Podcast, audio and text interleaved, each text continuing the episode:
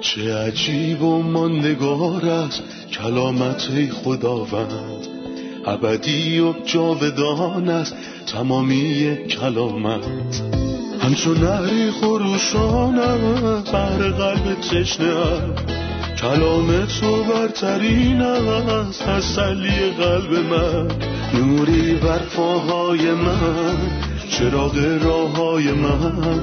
کلام تو شفا بخشد درد و رنج و زخم من. نپویی این کلام ساکن شد در قلب من. تغییرم ده آزادم ساد شبان نیکوی من. چه عجیب و نگار است کلامت خدا رد ابدی و جاودان است تمامی کلامت. سلام به شما شنوندگان و همراهان گرامی در سراسر جهان. قسمتی جدید از سری برنامه های تعلیمی تمام کتاب و تقدیم حضورتون می‌کنیم. در مطالعهمون به فصل پانزده کتاب کارهای رسولان رسیدیم و امروز درباره اینکه کلیساها در مناطق غیر یهودی با مشکل روبرو شدن صحبت می‌کنیم. در ابتدای برنامه می‌خوام به مهمونمون در استودیو خوش آمد بگم.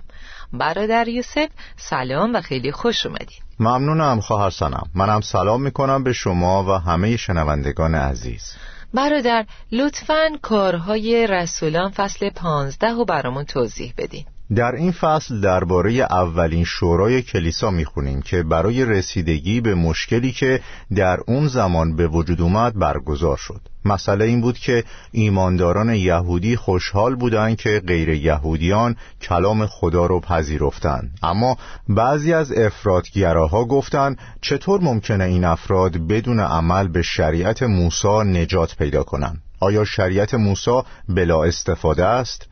اگه می‌خوان نجات پیدا کنن باید از شریعت موسی پیروی کنن وگرنه مسیح براشون فایده ای نداره.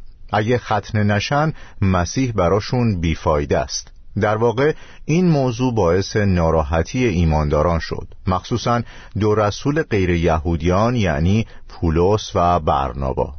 اونا این حرفا رو قبول نکردن. اما به جای اینکه در کلیسا دو دستگی به وجود بیاد و کلیسای انتاکیه از کلیسای اورشلیم مستقل بشه این شورا در شهر اورشلیم برگزار شد و خداوند از رسولان استفاده کرد تا زیر بار انجام شریعت موسی نرن ما فقط با ایمان به مسیح نجات پیدا می کنیم البته که امروزه ما مشکلی با شریعت موسی نداریم. اما ما با این موضوع که عدهای از مردم انتظارات شرعی و مذهبی دارن و میگن برای نجات مسیح به تنهایی کافی نیست مشکل داریم.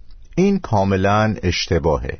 مسیح به تنهایی و با ایمان به کاری که روی صلیب انجام داد به گناهکار صلح ابدی و بخششی کامل عطا می‌کنه.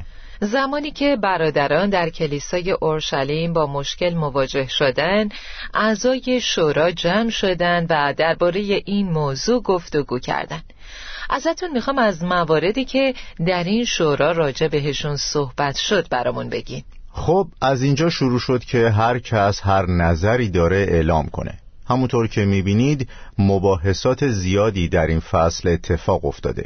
کسانی که مسئله ای داشتند در آیه پنج شروع کردند در این موقع بعضی از فریسیان که ایمان آورده بودند برخواستند و اظهار داشتند لازم است ایشان ختنه شوند و به آنان دستور داده شود که شریعت موسی را رعایت نمایند.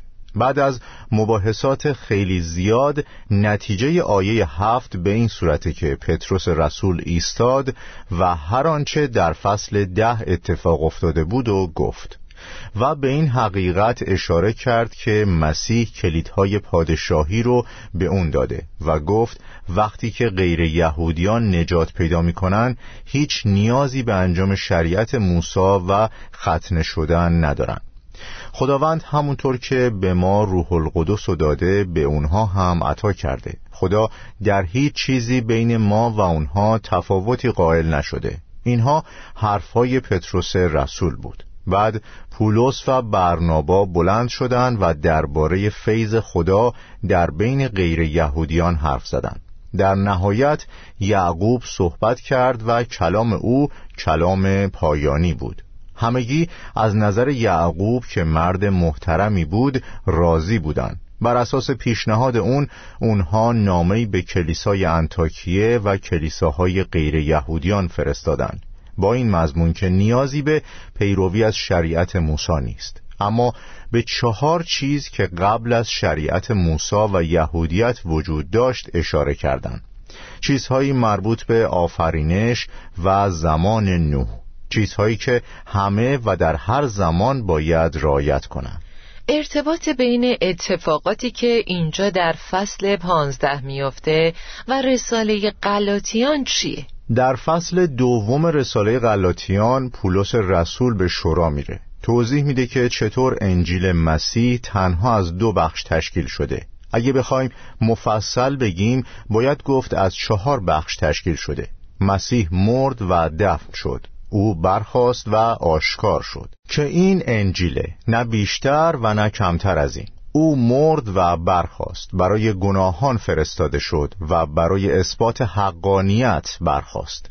هر چیزی اضافه بر این از جانب مقدسین رد میشه و انجیل مسیح رو تحریف می‌کنه. در رساله غلاطیان اون میگه من از این تعجب می کنم که شما به این زودی از آن کسی که شما را به فیض مسیح دعوت کرده است روی گردان شده اید و اکنون از انجیل دیگری پیروی می کنید بعد اضافه می‌کنه در صورتی که انجیل دیگری وجود ندارد. اما ادهی هستند که می‌خواهند شما را مضطرب سازند و انجیل مسیح را تحریف نمایند. برادر یوسف چه ایرادی داره که نو ایمانان به آداب و رسوم شریعت عمل کنند؟ مخصوصا که شریعت مستقیما از طرف خدا داده شده. پس یعنی فرمان خدا رو اجرا می‌کنن یه مشکلی هست. چون تضادی بین شریعت و فیض وجود داره. فیض یه ردای جدید نیست که روی ردای قدیمی بپوشیمش. مسیح درباره این تفکر در انجیل لوقا انتهای فصل پنج هشدار داد. این یه وصله نیست. صرفا یه ارتقا نیست بلکه یه تفکر کاملا متفاوته. شریعت داره به شما میگه انجام بده تا زنده بمونی. فیض به شما میگه مسیح انجام داد ایمان بیاور تا نجات پیدا کنی. بنابراین یه تفاوت اساسی بین شریعت و فیض وجود داره و نمیشه یه تکه از لباس نو رو به لباس کهنه وصله بزنیم این هدف خدا نبود که شریعت برای تمامی ملت ها باشه. او شریعت رو به عنوان نمونه به یک قوم داد. آیا شریعت کسی از این قوم و نجات داد؟ جواب منفیه. پس شریعت کنار گذاشته شد. یه آیه در رساله ابرانیان فصل هفت به این موضوع اشاره می‌کنه. آیه هجده میگه پس قانون اولیه به این علت که بی اثر و بیفایده بود لغو گردید. زیرا شریعت موسی هیچ کسی یا هیچ چیزی را به کمال نمی رسانید ولی امید بهتری جای آن را گرفته است و این همان امیدی است که ما را به حضور خدا می آورد آیا خدا گفت ما آینهایی رو از خودمون اختراع کنیم و اونا رو شرط نجات بدونیم؟ کاملا واضح در کلام خدا گفته که نجات توسط ایمان صورت می‌گیره. در کارهای رسولان شانزده میگه من چه باید بکنم که نجات یابم؟ جوابش واضح قاطع و سریح بود. به عیسی خداوند ایمان آور که تو با اهل خانت نجات خواهی یافت. تنها ایمان به مسیح کسی که مرد و زنده شد باعث نجات میشه.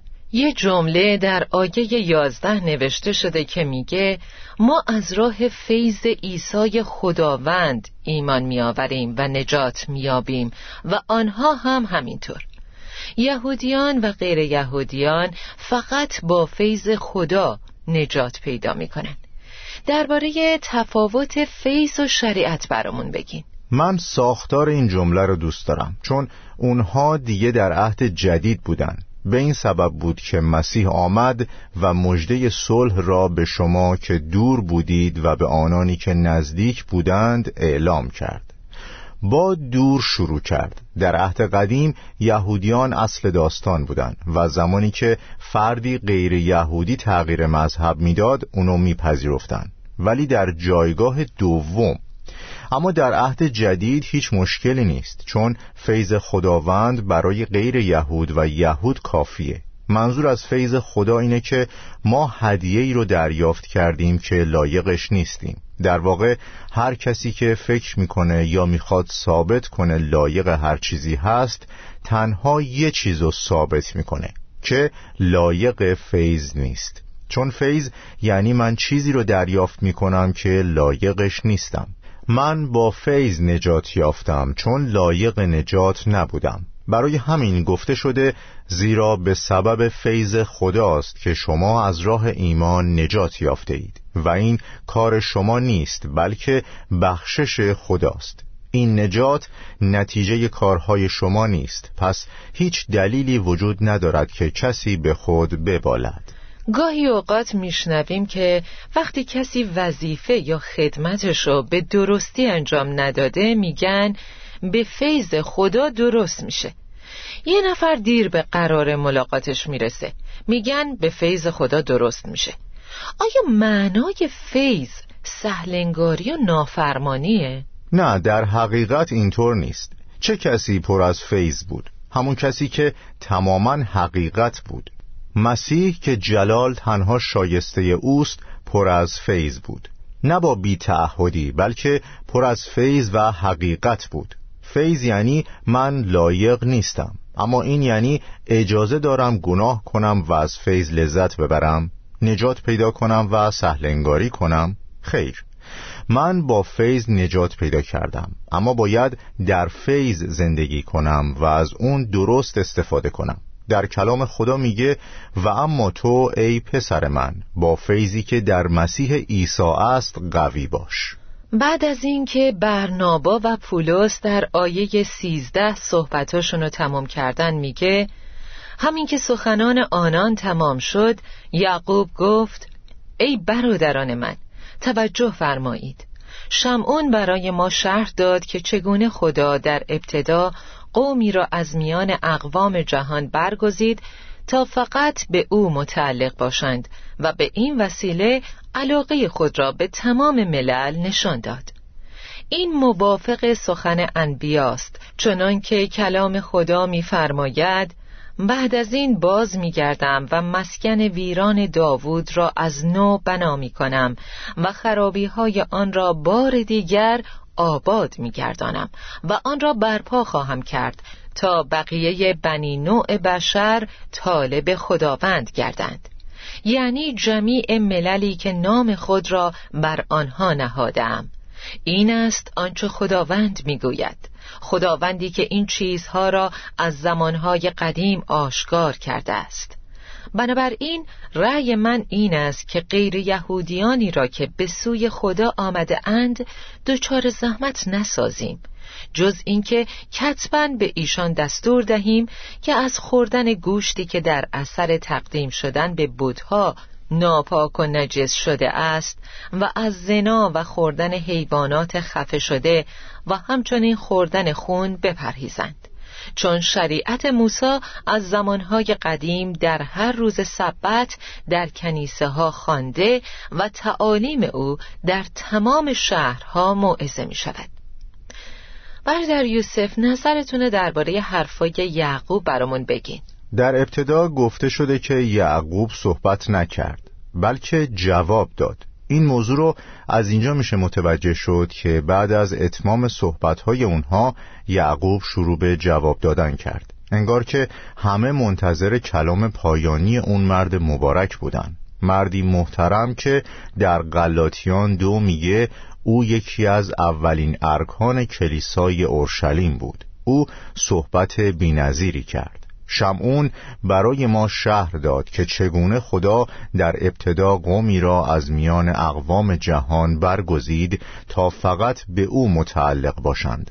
ما از این آیه چی یاد می‌گیریم؟ ایده تبدیل جهان به مسیحیت قبل از ظهور مسیح ایده جعلیه. خداوند نگفت که ملتها رو به تجمع مؤمنان تبدیل کرده تمام جهان به مسیح روی میارن. نه کتاب مقدس اینو نمیگه بلکه میگه در زمانهای آخر بعضی ها از ایمان دست خواهند کشید. اما وقتی پسر انسان میآید آیا اثری از ایمان بر روی زمین خواهد یافت؟ او به سختی تعداد کمی رو پیدا می‌کنه زیرا اکثریت پیرو ضد مسیح میشن. این مطابق با پیشگویی پیامبرانه. همونطور که آموس در پایان نبوتش گفته اون نگفت که این تحقق گفته های آموسه چون گفته های آموس هنوز محقق نشده بود. این واقعه در سلطنت هزار ساله اتفاق میفته اما مطابق با گفته های انبیاست و ما می‌تونیم بگیم که بازه زمانی این وقایع به این ترتیبه. ابتدا خدا از غیر یهودیان قومی رو برمیگزینه که همون کلیساست. بعد از این باز میگردم بعد از عروج کلیسا و مسکن ویران داوود را از نو بنا می کنم و خرابی های آن را بار دیگر آباد می گردانم در زمان رنجی عظیم بعد از ظهور مسیح بازماندگان مؤمن به مسیح ایمان میارند تا بقیه بنی نوع بشر طالب خداوند گردند. یعنی جمیع مللی که نام خود را بر آنها نهادم این در زمان سلطنت هزاره اتفاق میافته. تمامی مردم روی زمین در هزاره زندگی خواهند کرد. چون شریران قبل از سلطنت مسیح به عنوان پادشاه روی زمین نابود میشن. همینطور دو عبارت توجه همو جلب کرد. اول خداوندی که این چیزها را از زمانهای قدیم آشکار کرده است. یعنی خداوند نه تنها آگاه به اتفاقات آینده است بلکه اوست که اتفاقات آینده رو تحقق میبخشه. یوئیل در فصل دو میگه آنان که فرمان او را به جا می آورند زور آورند پس بازه زمانی همونطور که گفتین به این صورته که خدا در حال حاضر با ملت ارتباط نداره. اما قرار نیست تا ابد این ارتباط قطع باشه و الان با کلیسا در تعامله. بعد از صعود خدا مجددا با ملت ارتباط برقرار می‌کنه. انسان درد و رنج بزرگی و پشت سر می‌ذاره و از گناهش یعنی رد کردن مسیح و کشتن او توبه می‌کنه. درسته همینطوره. پس باقی اونا به مسیح ملحق میشن و وقتی چشماشون پیشگویی رو ببینه اعتراف می‌کنن که مسیح ماشیه و پادشاهه. بعد اونها هم در برکات هزاره شریک میشن و برکت به تمامی زمین و ملت ها جاری میشه. این با پیشگویی پیامبران تطابق داره و این نه ساخته بشره و نه تئوری بشری. بله کاملا درست. خب عزیزان استراحت کوتاهی می‌کنیم و خیلی زود با ادامه درس برمیگردیم.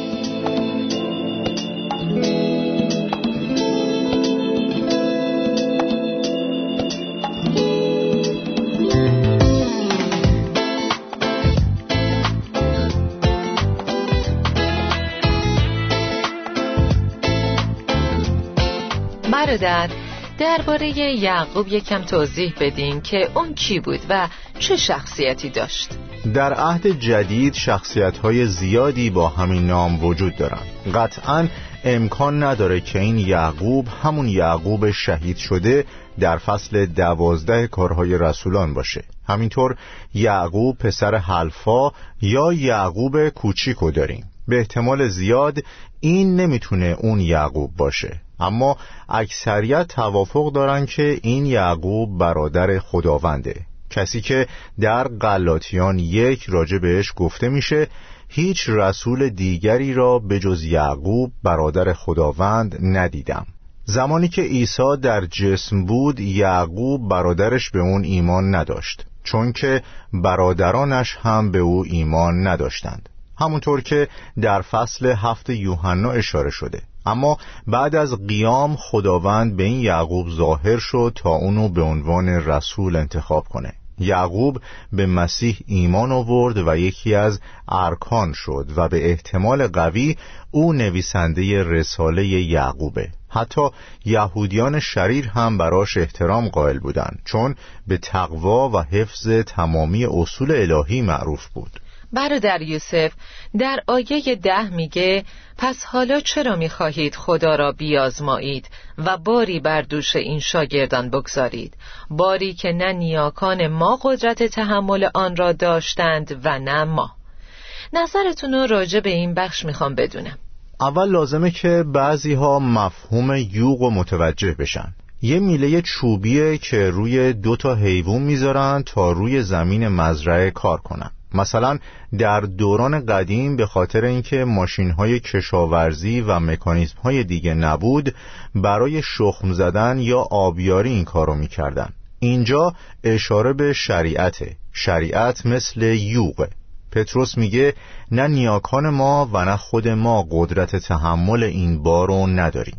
یعنی شریعت مثل یوغیه که هیچ کس قادر به انجامش نیست. حالا خدا اومده با یه اصل جدید. پسرشو سرشار از فیض و حقیقت فرستاده. پس حالا که خدا با فیض اومده آیا من باید دوباره گردن مردم یوغ بندازم؟ هر کس که این کارو کنه داره خدا را آزمایش می‌کنه. همونطور که پتروس رسول گفت پس حالا چرا می‌خواهید خدا را بیازمایید حالا شما چرا دارین ایمانداران غیر یهودی رو آزمایش می‌کنین؟ با اینکه می‌دونین حتما رد میشن. حتی این یه احتمال هم نیست بلکه صد درصد رد میشن. خدا اینو می‌دونه و به همین خاطر این یوغو برداشت. در هوشع یازده میگه با رشته محبت و دوستی آنها را به سوی خود جذب کردم. یوغ سنگین را از دوش آنها برداشتم و به آنها خوراک دادم. بعد از اینکه خدا یوغو برداشت آیا شما می‌خواین یوغو دوباره برگردونین؟ این آزمودن خداست و هر کس امروز این کار را انجام بده داره خدا را آزمایش می‌کنه و داره چیزی که خدا خودش ویران کرده رو بنا می‌کنه و این کار خیلی خطرناکه. ممنونم. برادر یوسف در این فصل مشخصه که دشمن می‌خواست تقدس مسیحیت و انجیل رو لکهدار کنه. می‌خواست یه چیزی اضافه کنه. تلاش رسولان در اینجا بر اینه که اون چیز اضافه رو پاک کنن تا تقدس مسیحیت رو حفظ کنن و جلوی اضافه کردن رو بگیرن. بیشتر از دو هزار ساله که بعضی چیزهای اضافه به مسیحیت پیوند خورده. ازتون می‌خوام در مورد تصویر خالص مسیحیت برامون بگین. حقیقت اینه که شما با ارتقای کلام داری چیزهایی رو بهش اضافه می‌کنی. می‌تونم مثالهای زیادی از این مورد بزنم. مسیحیت در یک کلام فقط مسیحه. مسیح در شخص خودش و مسیح در عمل خودش. هر چیز دیگه یه بار اضافیه که به معنای آزمودن خداست. در مسیحیت هیچ واسطه‌ای هیچ آینی وجود نداره. پولس رسول در اول قرنتیان دو گفت زیرا من تصمیم گرفته بودم تا زمانی که در میان شما هستم همه چیز جز عیسی مسیح مصلوب شده را فراموش کنم. اونها با انداختن یوق به گردن رسولان خدا را امتحان می کنند پس مسیحیت چیه؟ فقط مسیح و کار او به تنهایی. بنابر گفته های شما یه سوال دیگه می‌پرسم مثلا کسی از هر جای دنیا داره صدای ما رو میشنوه و کلیسایی در اونجا نیست و فرصت حضور در این اجتماع یا انجام بعضی چیزها رو نداره و فکر می‌کنه که اینا سنت های کلیسا هستن آیا در این شرایط اون یه مسیحیه یا وارد مسیحیت شده؟ قطعا وقتی فردی مسیحو به عنوان منجی خودش میپذیره یه مسیحیه. البته گاهی چیزهایی در کلیسا هست که ما باید اونا رو انجام بدیم. اما اگه در اطراف من جامعه مسیحی وجود نداره مثلا من در ناحیه بیابانی هستم آیا خداوند به من میگه نه هر وقت عضو کلیسا شدی بعد قبولت می‌کنم؟ نه هرگز. یه خادم اهل اتیوپی به محض اینکه به مسیح ایمان آورد یه مسیحی شد و با خوشحالی به راهش ادامه داد. آیا اعمال کلیسایی را انجام داد؟ این چیزی نیست که اونو مسیحی می‌کنه. اما چون مسیحی شد اعمال روحانی مثل مفهوم فیض هست که در اون سمر میاره چیزی که منو مسیحی کرد اینه که یه روز من به عنوان یه گناهکار از مسیح خواستم که نجاتم بده. مسیح وارد قلبم شد و زندگی منو تغییر داد و من مسیحی شدم. بنابراین من با خوشحالی از اونچه مسیح از من می‌خواد و به من دستور میده اطاعت می‌کنم. مسیحیت یعنی مسیح بدون هیچ اضافاتی. برادر یوسف خیلی دوست داریم توصیه های شورا به کلیساها رو بدونیم اما این بخش میمونه برای قسمت بعدی. حالا با همین قسمت رو با شنونده هامون مرور می‌کنیم.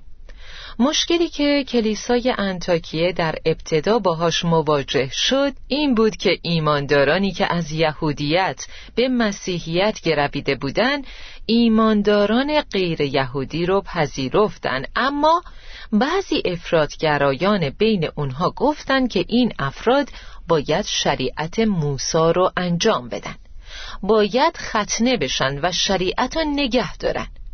رسولان اینو نپذیرفتن چون مسیحیت یعنی فقط مسیح. انجیل مسیح فقط از مرگ و رستاخیز مسیح صحبت می‌کنه. این همون چیزیه که به ما اجازه ورود به بهشت میده. پس هر چیز اضافه ای از رسوم و سنت ها مسیحیت رو تحریف می‌کنه و به سودش نیست.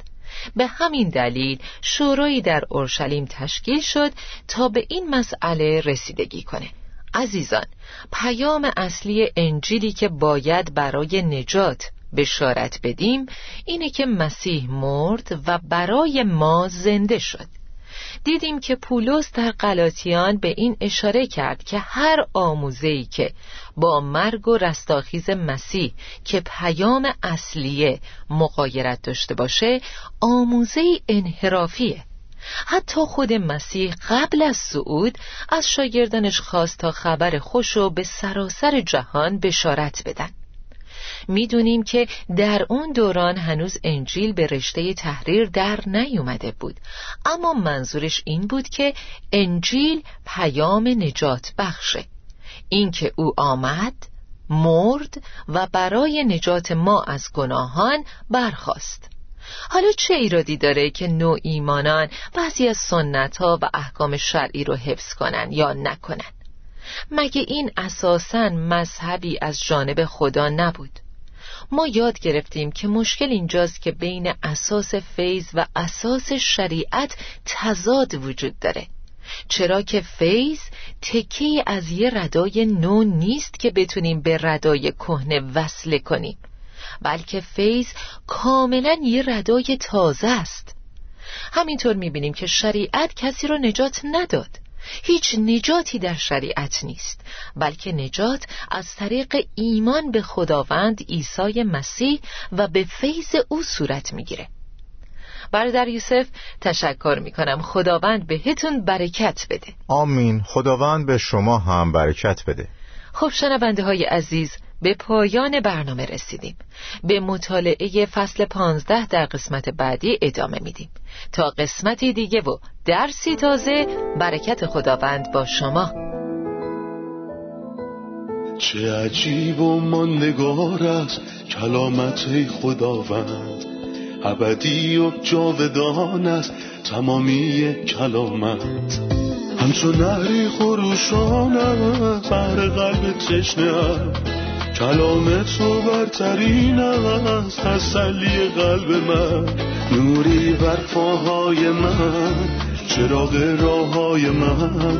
کلام تو شفا بخشد درد و رنج و زخم من. نپوری این کلام ساکن شد در قلب من.